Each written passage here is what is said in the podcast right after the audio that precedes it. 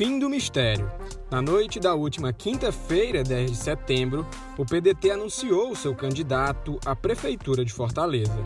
O atual presidente da Assembleia Legislativa do Ceará, o deputado José Sarto, irá concorrer pela primeira vez à Prefeitura da capital cearense. Com o anúncio, os cenários para as eleições deste ano começam a se desenhar. Sarto é o quarto candidato confirmado para concorrer nas eleições municipais de 2020 em Fortaleza. Eu sou Diego Viana e esse é o Recorte.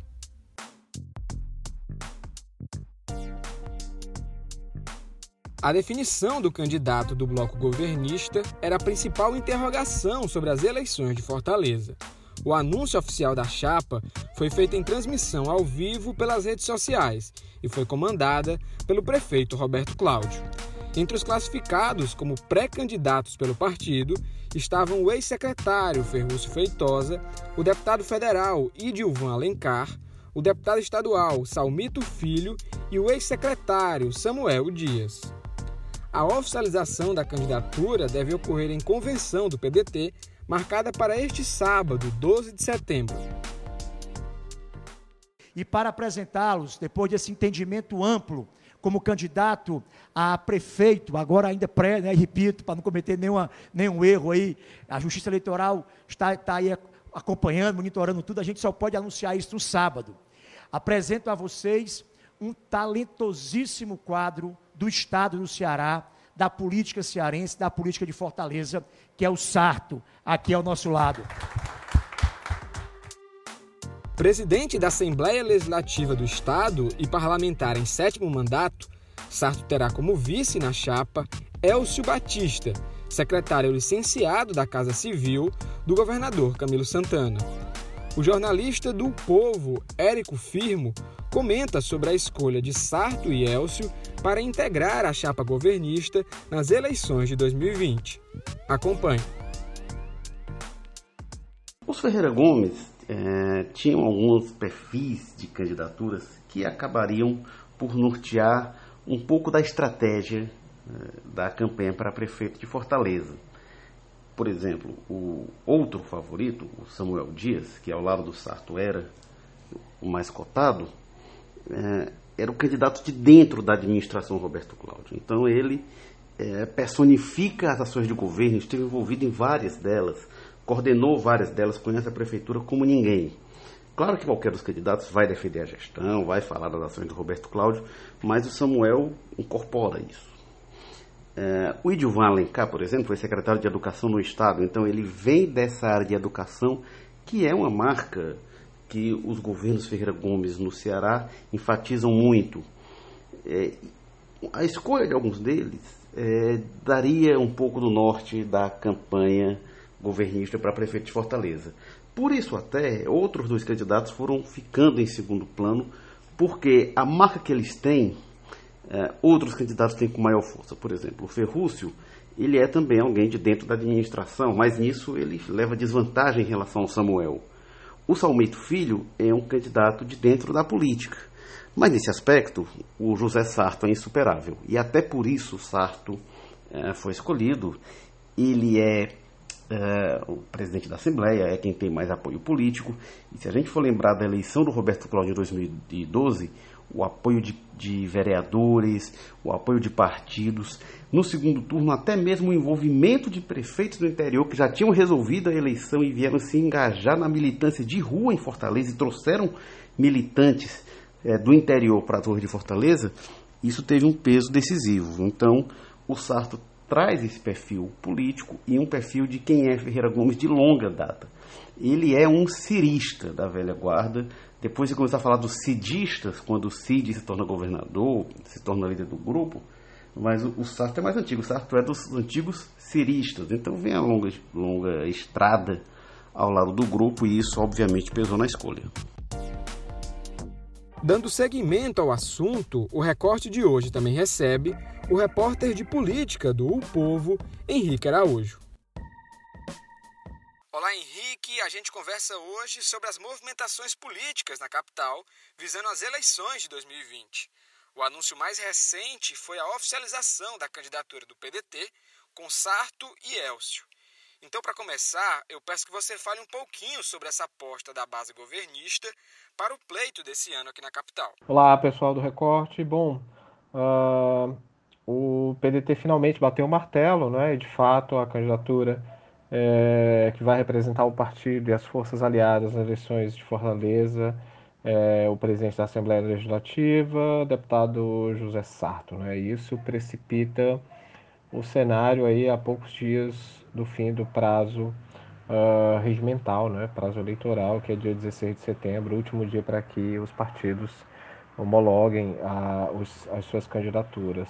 Então, a escolha do, do presidente da Assembleia como representante, na verdade, encerra uma, uma longa discussão aí que envolvia outras legendas, PSDB e DEM, mas também o PT, já que ainda restava até o final quem defendesse ali e apostasse até numa cada vez mais improvável aliança entre PT e PDT, uh, ah, que uniria ali eventualmente o secretário licenciado Nelson Martins e o nome do PDT. Né? O que a gente viu foi, foi outro desfecho, foi a escolha de um nome é, ligado, talvez, dos cinco pedetistas que participaram daquela dinâmica de debates, né, através dos lives, talvez aquele que tenha um histórico de mais de, de vínculo mais forte, de, de, de, de, de familiaridade de, e de relações com, com o grupo dos Ferreira Gomes, com os irmãos Cid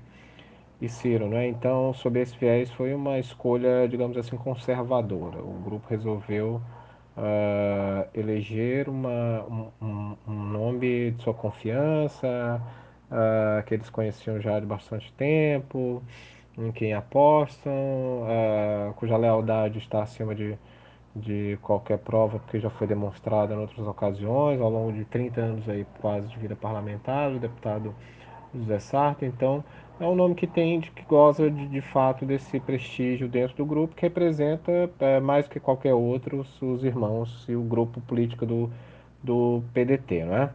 Oficialização dos nomes da chapa governista, como fica o cenário eleitoral em Fortaleza e como a disputa deve se desenhar? A escolha do, do Sarto como candidato do PDT obriga agora que outras legendas uh, definam uh, uh, o seu futuro político para as eleições de Fortaleza. Né? Uma delas é o PSDB, que tinha uma, um candidato próprio, aliás, tem, né? falei com o ex-deputado estadual Carlos Matos, que sustentou a candidatura dele. Disse que o, PSDB não se manifestou ainda, portanto, permanece a candidatura própria da legenda como uma possibilidade mais concreta embora se saiba que, paralelamente, o partido vem conversando com o PDT e com o deputado federal Capitão Wagner, principal adversário do Passo em 2020, né? ou seja, com os extremos aí na disputa política. Ocorre que tanto Wagner quanto o prefeito Roberto Cláudio já definiram suas chapas com as respectivas vices ocupados, ou seja, se o partido quiser aderir de última hora a algum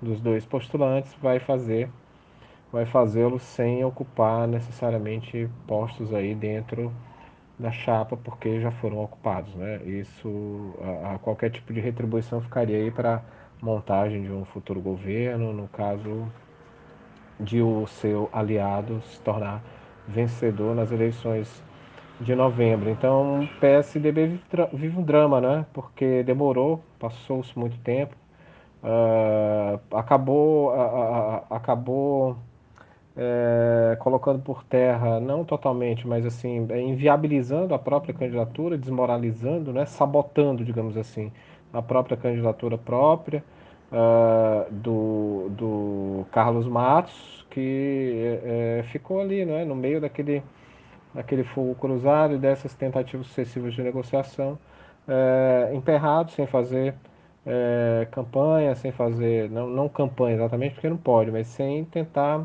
organizar uma agenda mínima de que fosse de pré-candidato. Então sai no prejuízo, prejuízo muito grande para o PSDB nas eleições de 2020 Fortaleza até agora, porque não se definiu e perdeu oportunidades que seriam importantes nessa tentativa de reestruturação do partido aqui na capital, né? Até o momento, a gente tem quatro chapas confirmadas para a eleição deste ano aqui na capital. Até o fim do prazo do registro, quem mais pode surgir como candidato? Com essa definição do PDT e o PSDB ainda suspenso, há outras é, incógnitas no tabuleiro político da, da capital cearense, Fortaleza. Um dos principais envolve o PT, diretamente PT e o MDB, não é? O PT não tem vice, tem uma pré-candidata, até agora pelo menos, que é a deputada federal Lisiane Lins, ex-prefeita da cidade por dois mandatos, é, foi escolhida como representante da legenda da disputa, está à procura de um vice ou de uma vice. Né? O PT vem mantendo tratativas aí com o MDB, do senador Eunice Oliveira, que preside o partido aqui no Ceará, uh, de modo a fazer uma composição que possa oferecer uh, força, né? que tenha robustez, digamos assim, para brigar por uma vaga no segundo turno, né? caso a eleição não se decida ainda no primeiro, que é muito difícil porque vai ser muito pulverizado, são muitos candidatos, uh, até dentro do mesmo espectro ideológico, então isso fatalmente vai, vai produzir uma, uma votação mais, mais dividida, mais segmentada, né? mais pulverizada, como eu disse. Uh, essas articulações PT-MDB continuam em andamento, né? acho que só deve se definir as próximas horas, o prazo, como eu tinha falado anteriormente, é quarta-feira, dia 16, então a, a, é possível que os dois partidos é, levem essas conversas uh, até os próximos dois ou três dias, talvez. Né? O PT inicialmente havia marcado a sua convenção para domingo, dia 13, né, o número da legenda, depois recuou e, e, e reagendou o, encontro para o dia 16, que coincide exatamente com o último dia. O último dia, o prazo final, depois disso, quem, quem não apresentar candidato está fora da disputa. É, portanto, isso o segundo presidente do partido aqui em Fortaleza, o vereador Guilherme Sampaio, é para permitir conversas com, com as forças uh, antibolsonaristas. Eu não sei se ele incluiu o MDB nessas forças antibolsonaristas, né? Seria curioso, uh, porque uh, o MDB não é exatamente oposição ao presidente Bolsonaro, né? não tem esse papel destacado. Mas seria um aliado de peso aqui, de qualquer maneira, na capital, uh, porque o PDT formou a sua chapa né, com o PSB, um partido é, expressivo. O capitão Wagner também saiu ali com uma solução é, que também é interessante, embora não tenha amealhado nenhum grande apoio, não tenha conseguido ali a, a chamar para si o PSDB ou o DEM, é, mas foi inteligente na escolha de um perfil de vice com, com uma profissional, uma advogada, Camila Cardoso, que tem uma atuação interessante na cidade, e isso deu uma, uma roupagem, digamos assim, diferente para a chapa dele. Né? O drama agora do, do PT é exatamente não não ficar sozinho, não é? Não apresentar sua, sua candidatura apenas com a deputada federal Luiz Lins e outro nome do partido numa chapa própria, que seria terrível. Então, uh, e, e a, a, composição com o MDB, por outro lado, daria força, não é? Um partido grande, expressivo, robusto mesmo, presença ainda muito grande no Ceará. Seria uh, uh, interessante ver essas duas legendas juntas. Não sei como é que elas, que elas poderiam explicar, porque já foram é, é, é, dois, do, do, duas siglas que travaram embates terríveis ali durante o processo de impeachment da ex-presidente Dilma Rousseff, não é? Seria curioso que elas é, se juntassem aqui exatamente agora neste momento, não é? é? tendo como denominador comum, digamos assim, a, a, a, a derrota sofrida uh, em pleitos anteriores. No caso da ex-prefeita Luiziane Lins, na, na, tanto em 2012, com seu candidato, né, sucessor, Eumano Freitas, perdeu para o prefeito Alberto Cláudio naquela disputa, se elegeu pela primeira vez, depois concorreu em 2016 à reeleição e derrotou a própria Luiziane na disputa, que não chegou nem ao segundo turno. É, e o Eunício Oliveira, que atribui a sua derrota para a recondução do Senado ao grupo dos Ferreira Gomes. Então, uma possível composição PT é, uniria essas duas figuras ali que tem os, o, os Ferreira Gomes como, como um inimigo, não é? Como adversários ali de, de, de algum tempo já, não é? Queria tocar num ponto também que é a situação do deputado estadual Heitor Ferrer, né? Ele é, é, anunciou a sua pré-candidatura pelo Solidariedade, Uh, tinha convite, inclusive, para mudar de legenda, não é? Porque queria disputar a prefeitura. Uh, e agora passa por dificuldades, complicações para acertar a composição da sua chapa, não é? Recebeu convites para ocupar o posto de vice, por exemplo, do, do próprio PT, eh, não, ao, que, ao que se saiba, não aceitou. Ele insiste na, na candidatura própria, mas não conseguiu até agora atrair nenhum tipo, nenhuma legenda mais forte. Chegou a se lamentar várias vezes, disse que com, a, com o avanço ali do, do governo e da prefeitura e do deputado Capitão Wagner, né, que é o principal nome de oposição ao prefeito, não havia restado muita coisa para ele, né, mas o deputado Heitor é sempre muito competitivo, né? Ele já, inclusive, já esteve muito perto de chegar ao segundo turno aqui da disputa em Fortaleza, muito perto mesmo. Uh, nas eleições de 2012, se eu não me engano, 2016. Falei um pouco aqui a memória, é, mas é sempre um candidato com uma, uma performance interessante. Então, é por, exatamente por isso, porque tem densidade eleitoral, tem recall, é, é conhecido, um parlamentar experimentado, vem sendo cortejado aí como possível vice, ou mesmo, ou mesmo como cabeça de chapa numa, numa costura ali, por exemplo, envolvendo o MDB. Não é? Então é, é importante a gente acompanhar é, esses passos do Heitor Ferro, o que, que, ele, vai, o que, que ele vai decidir, é, se de fato mantém candidatura própria, se vai aderir a alguma outra força para para engrossar, digamos assim, esse polo de, de oposição, seja pela esquerda com o PT, ou seja mais de, de centro ou de centro-direita, como se queira, com o MDB. Por fim, eu peço que você nos atualize sobre o calendário eleitoral. Quando encerra o prazo para o registro de candidaturas e quando deve iniciar a campanha? O prazo começou no dia 31 de agosto, né, para registro de candidaturas, homologação uh, por meio de convenções, sessões de encontros partidários, é, nos quais as legendas oficializam o, o, a, chapa, a chapa completa, né? Tanto o titular quanto o vice e, e, o, e os vereadores. Esse prazo se estende até o dia 16, que é quarta-feira da semana que vem, prorrogável.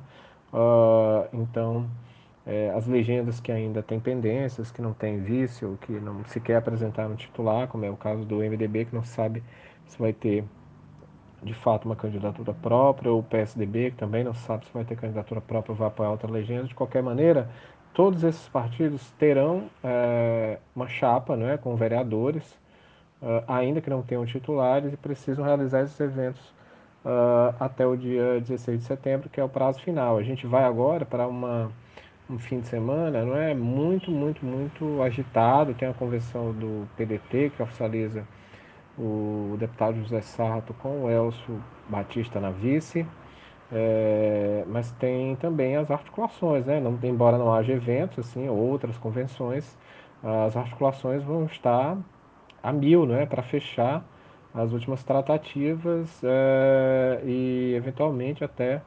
é, composições ali, como eu já falei, entre MDB IPT ou envolvendo outros fatores que ainda permanecem ali sem terem sido oficializados até agora. Então, os partidos, como dito, têm até a quarta-feira da semana que vem, é daqui a pouco, termina logo, né? Para, para registrar, para apresentar e oficializar os seus nomes. A campanha em si começa apenas no dia 27, campanha política, é, na internet, uh, ah, TV, etc., começa no dia 27. Né? Antes disso, não se pode fazer campanha uh, na cidade. A dica de hoje do Recorte é o doc Jericoacoara, Paraíso de Contradições. O repórter Jader Santana e o fotógrafo Aurélio Alves viram, ouviram e retrataram como é a vida na vila de Jericoacoara. O conteúdo está disponível no Povo Mais e você pode acessar através do link na descrição desse episódio. O recorte de hoje fica por aqui e até a próxima.